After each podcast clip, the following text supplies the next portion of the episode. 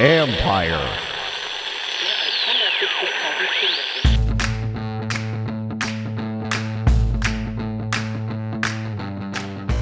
Dan Quinn is the next coach of the Washington Commanders. Thanks a lot for joining me for this live stream edition of the John Keim Report. If you want to go, if you want to go to YouTube, hit that like button, hit that subscribe button. Can find us there as part of Empire Media. You can subscribe to the podcast wherever you get your podcast. This is an emergency version of not emergency. It's a bonus version of the podcast. If you want to become a member of the show, you can go to the YouTube page on Empire Media. You see the word join, click on there. There's three tiers of membership. Pick one of them that suits you, and it's always very much appreciated. And you can read my work on ESPN.com, and you can hear the voice of the Commanders, Bram Weinstein, on ESPN 630. Bram, we're going to talk for about 15, 20 minutes, no more than that, about Dan Quinn. And I'll be honest, I'm a little surprised. Well, I'm not surprised because it's been like this for a week or two, but the reaction to Dan Quinn seems to be a little bit over the top in a way that isn't deserved or warranted. Um, I think it's misguided, and you know, I think you know, um, there's a lot of things here. I mean, like we work in and around the league. I talk to a lot of people. I talk to the literal coaches. I saw Dan Quinn go up to Jeff Zgonina because they had worked together and are friends. You know, at the last game, um, he is one of the most widely respected coaches in the league, and um, he is of this modern communication, you know, level where you know, you'll see things today in the news where Tom Brady's dad is talking about how Bill Belichick is an incredible coach, but he's a terrible communicator. And in this day and age, like the players seem to respond differently to good communicators. He is one of those. So, you know, I think I think this is about everyone got their heart set on one particular person yeah. who you, guess what didn't want to get married so, you know, call it whatever you want. Like, did he get to the altar and run away? Did he not show up on his wedding day? Whatever it was, like, he's just decided he made a professional decision that, you know, that's it's his choice to make. So everyone then just assumed, like, well, now what are we going to do? We're scrambling. Dan Quinn, like, was a serious candidate after his very first interview three weeks ago when they right. talked to him. And you knew that. You had talked a lot about that on your podcast. And I knew this too um, was he plan A? You know, it's hard to believe that that's the case, but so, and you know, what, you know, like what, who cares? Like, they got a really good coach here. Like, I, and so I don't, I don't really understand. I think, I think everyone's reaction is based on what they thought was going to happen. And when it didn't, they got disappointed. And I think it's a little unfounded personally. Well, and, you know, and I've said throughout this process, and I don't know what he's going to do here everything comes down to who do you hire? Who do you surround yourself with? Because when people talk about, oh, he's Ron 2.0, what they didn't do is, first of all, he's coming to a different organization. Like you're not you're not coming as the coach centric model. You're coming with a legit football, football person in charge to help guide this organization. You have a better owner, so it's a better setup than what he's coming to.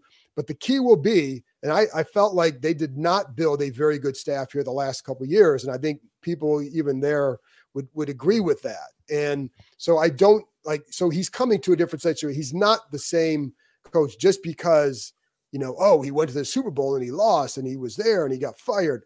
All right. I mean, it doesn't make him the same guy. And you know, and I think like so he's coming to a different organization, but also along with that, I always always bring him up because and I, you can't help what you hear. Like I talk to a lot of people, and I don't go into it saying, "Hey, give me something great about Dan Quinn." It's like, "Hey, you worked for him. What do you think?" Yeah. You know, I talked to someone who was passed over for a job by him when he was with them, and he loves the guy. So, yeah. and he thinks he'd be, he's like, he's a great hire. So, so it, you know, and I, again, I don't just pick people, and I didn't talk to anybody from here about him because I know what they're going to say. Like, I want to talk to people who worked for him, coached with yeah. them, played for him. Logan Paulson loves them. And, you know, so that's what I base your base base a, an opinion on. And but it still comes down to the the staff because where he struggled in Atlanta, while you know he had Kyle Shanahan, that's like people talk about the staff here. That staff was great. The offense got a little bit worse, but the problem, Bram, was the defense was never really good there. That was the issue more than yeah. We know what the I you know like we know the record is as a head coach, and people were telling me you know there's, I mean, you know who knows. I don't know. There's no guarantee here because if he doesn't hire the right coordinator on both sides of the ball, there are going to be problems. And but again, in in Atlanta, the biggest problem was on defense. And I was talking to somebody somebody in the league who's been a head coach and all that said the one thing that Dan has to do is make sure you're very involved. You stay in defense because I think that may have been an I don't know if that was an issue in Atlanta or not, but the defense wasn't good. So he's got to get that stuff corrected here. Yeah, and I, I also want to bring up because someone brought up the you know everyone gets disappointed because the they didn't get the guy the expert said would be good, and I think that's important here. Like, yeah, I agree. So, like, let, let me let me just give you my experience because I have more proximity than you know ninety nine point nine percent of the people who follow the team, and here's what my proximity is. Like, I um, get to go to more practice than anybody else, but I don't get to see all of it. I'm never invited into the meeting rooms. I'm never in a coordinator me- meeting. I'm never in a game planning meeting. And I have more proximity than anybody else. Like, could I tell you what I think of Ron Rivera as a head coach from, you know, an expert opinion? Probably close to it, but like not fully. I'm not in every single one of his meetings. And I, you know, I'm there for four years, you know, in and around the team every day. So for everybody who's like, we blew it on Ben Johnson, we blew it on Mike Macdonald, we blew it on this guy or that guy none of you have spent any time literally watching them work. And it would be the same way for me to say, I don't know anything about Ben Johnson either. I've never even been to a Detroit practice, you know. So to sit and and I could sit here and tell you, I can't tell you exactly what's wrong with the commanders because I'm not literally in all of their meetings every single day. I don't literally see them work every single day. So I have to go like you on reputation, what people tell me about these, you know, these people. Um, and Quinn's reputation is very high. Um, I thought he was going to get the Seattle job, and I don't know where they would have gone had he gotten the Seattle job, but they went a different direction. And so Washington, you know, I guess I think some of this is really more than anything, it's all perception. The perception is they went after somebody, they didn't get him, but it's not like he went anywhere else. He just made a life decision. And at that point, you know, all I wish was different at this point is he told us this a week ago. Because if he told us this a week ago, then I think Washington might have thought very differently about Raheem Morris or Mike Macdonald or Dan Quinn. They could have landed here as well. But because they didn't know that he was going to waffle to the point that he did, you know, and do you want to call that a mistake? Sure. If you want to call that a mistake, go ahead. But that's a little bit on the candidate to be a little more open about what his true intentions are because they were waiting to talk to him specifically and then he decided he couldn't even bear to have the meeting and you know should they have known that maybe you know but unfortunately that's what he did and so it's put them in this position and i think they got a very good very respected head coach today and i think by the time we get to otas everybody will be over what's happened over the last 48 hours yeah, and we don't like the hard part with a guy like Ben Johnson or even Mike Macdonald. You, we have no like we have an idea of how Dan Quinn's going to be as a head coach, and not the record because you're that's going to be dependent on a lot of factors, and of course his his own doing as well. I'm not going to diminish that, but we know the kind of head coach he is, a style of head coach, what he sets up, etc. No clue about Macdonald or Ben Johnson. Dan Campbell runs that show in Detroit. Like he's a strong presence. And so is, you know, and I like, like I, I'm a big fan of Ben Johnson's offense was, you know, thought like, oh, if they hire him, it's going to be fun to watch how he sets things up, how he does things. I was looking forward to that. But, you know, we don't know as a head coach how he would have been. We know that people would have been excited because he was the hot toy in the off season. And um, with with Macdonald, you know, I don't know how he would have been. Um, I know like there were some people in Baltimore like, is he going to be the guy that commands room? Great on X's and O's. How is he going to be in front of the room? That's a question for him. I think with Quinn, I mean, there's always going to be like, do you get you to get? I think for him, the big thing is the right staff, you know, because I think he does a lot of the other things well. Get the right staff and then get the quarterback right. And if you can do that, now, if you do that, then anybody here was going to probably be pretty good on this list. But the other part, Bram, too, is I agree. Like it would have been nice if they had known about Ben Johnson, but I think the way Detroit lost, and you know, then he did interview um, with Seattle on that Monday. Um, so it's it's unfortunate that he wasn't an option in the end because I would be curious to see where that would have gone but they still would have had to wait this week because they had to satisfy the Rooney Rule requirements. So it's not like because people are like, oh, they could have hired Dan Quinn two weeks ago. No, they couldn't. They have to satisfy these requirements. They satisfied them this week. So um, that that is, um, you know, that's what I know. But you know, I, none of this is ever a guarantee. It's kind of like drafting a quarterback.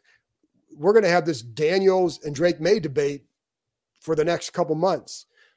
And some people are going to be disappointed. Some people are going to be thrilled but we don't know how it's going to turn out. You know, I was thinking about that, you know, with with Ben Johnson a little bit, you know, and you know, listen, like, like we're we're over it now. Like, let's just move on. He didn't want to be here. I don't want to make him be here. But what is interesting about it is everyone knew the ties of Ben Johnson with North Carolina and Drake Maye. right. and you're sitting here going, you know, if you come here and you tell us that's who you want, we could pick him for you, and that's very interesting that that didn't even entice him to want to do it. So just tells you where his heart is. And that's what he wanted to do. And, you know, I'm like uh, Shark Tank, Mr. Wonderful. You're dead to me. I, you're like, you don't want to be here. I'm not going to make you come here. I don't care. Like, we're going to go get a head coach to be part of this. And I love the hiring of Adam Peters. I love the structure that's being set up here. We talked about aligned visions. I like people doing their jobs, you know, and Dan Quinn's going to come in here and not demand power. He's going to come in here and do his job. I love the communication skills that he has. I love the reputation he has. And I've watched Dallas intimately for the last few years, and their defense dominates. They flip games upside down. So if he can get us back to a respectable place, because I get it, we don't have Micah Parsons and the talent level that they do over there, but like if we can get back to a respectable level because that was not a respectable defense that was playing on this this team last year get back to a respectable level get somebody in here to be his offensive coordinator. We're going to have, I think, a quarterback at the number two overall pick. I think everybody needs to like settle into this for a minute and just get over the disappointment of you didn't get the guy you, that you wanted. All right. Like, you know, they tried to, they, they tried. He didn't swipe right. What do you, what do you want him to do? Like, they got to move on to someone else. That's all. A couple things that have stood out to me with Quinn and, and over the years, like I interviewed him at the 2017 owners meetings out in, I don't remember, it was, I think it was Arizona. So they were coming off that blown 28 to 3 lead. And I was at his table because I was assigned to write a story on what, you know, if something came out of his his session. And he started talking about dealing with the aftermath of the Super Bowl. And I started asking about like, you know, people he talked to. He went and visited with like Terry Francona because the Indians had blown a three-one lead in the in the in the play in the World Series. Yeah. And then he talked to R.C. Buford, the GM of the Spurs, because um, because they had blown a lead in, in, the play in the NBA Finals. You know, against was it, I can't remember if it was the Heat or I can't remember who it was, but they blew a lead. So he wanted to talk to people and how do you handle that? And I like the way he sought out answers from people who had been through situations. Then I was told like this when he was in Dallas I mean, he's adapted his scheme to each, you know, he hasn't just taken the Seattle scheme to each of the stops.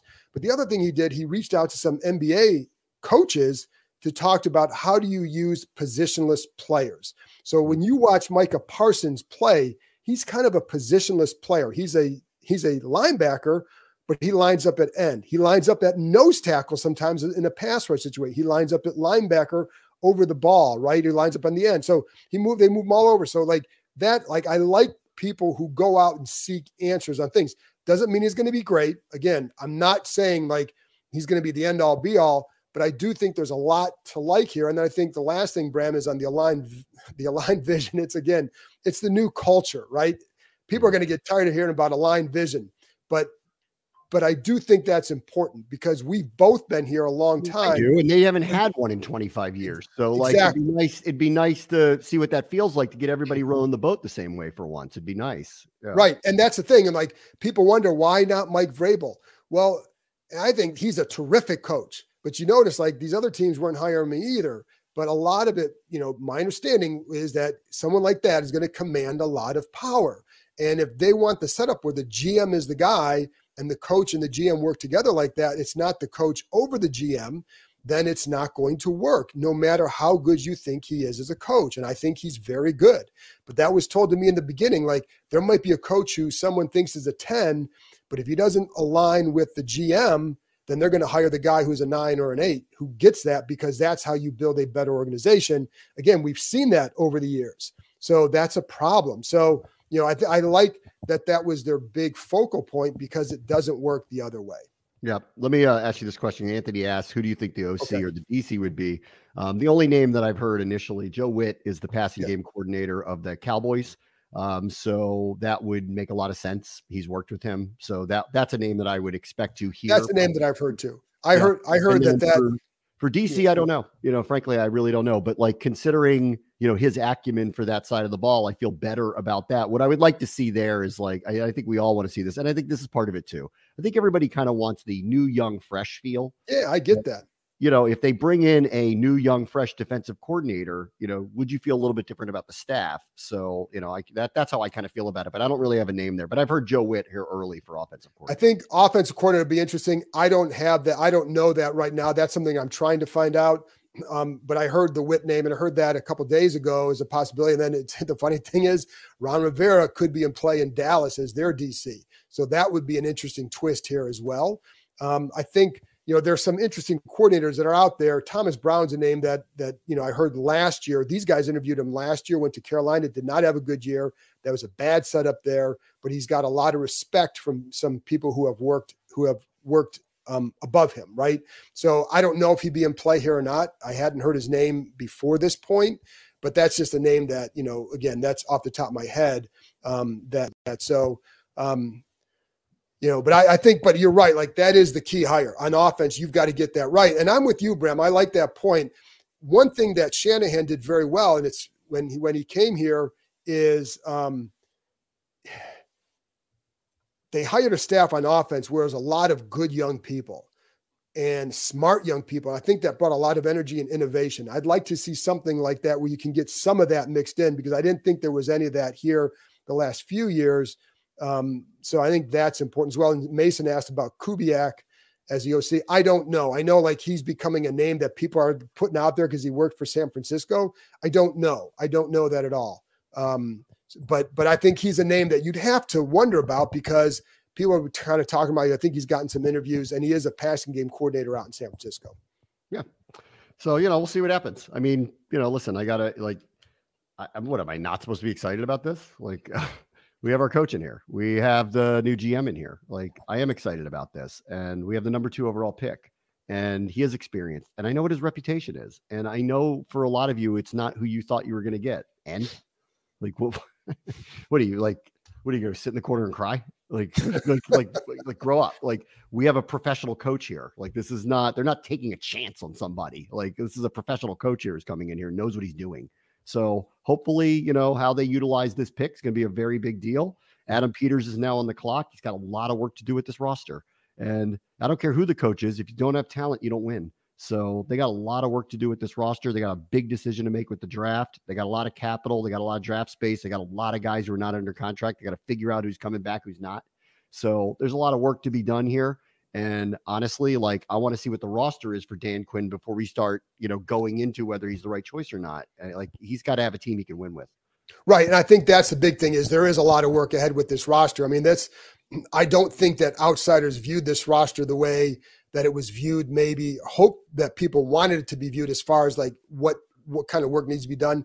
I think the the perception was there's a lot of work that needs to be done here and you know what kind of offensive line does he build? What you know the defensive line too. I mean th- he's a defensive guy so how is he going to impact there? What does he think of the linebackers you know? And so i think there's a lot to be determined here and this is not an overnight process. And if, especially if you're drafting a rookie quarterback if that's what they do then it's not going to go overnight. But what you want to see is progress. You don't want to see a 4 and 13 followed up by 4 and 13 or or or 5 and 12 that you know you want to see some level of progress and just have a, a an organization that you feel is headed in the right direction um, because and, and where people are kind of swimming up, upstream together. And i think that's been something that we we just haven't seen enough of. So are they doing that? And that's going to be how it's going to be measured. It's not going to be about like are they 10 and 7 the first year even though DeMeco Ryans did um, it's more about progress and but i want to i'd want to see you've got to win more than the four games to see that real progress bram yeah. So, so you know we'll see uh we'll see where it goes. There you go. So anyway everybody thanks a lot for hopping on in a bonus emergency podcast situation. Bram thanks for joining me. And listen what's today? We'll we'll be back. As i'll probably tape somebody else tomorrow. We'll have another one tomorrow. Um so just, hey, folks, tune in next time. Appreciate it. Thanks a lot and have a good day.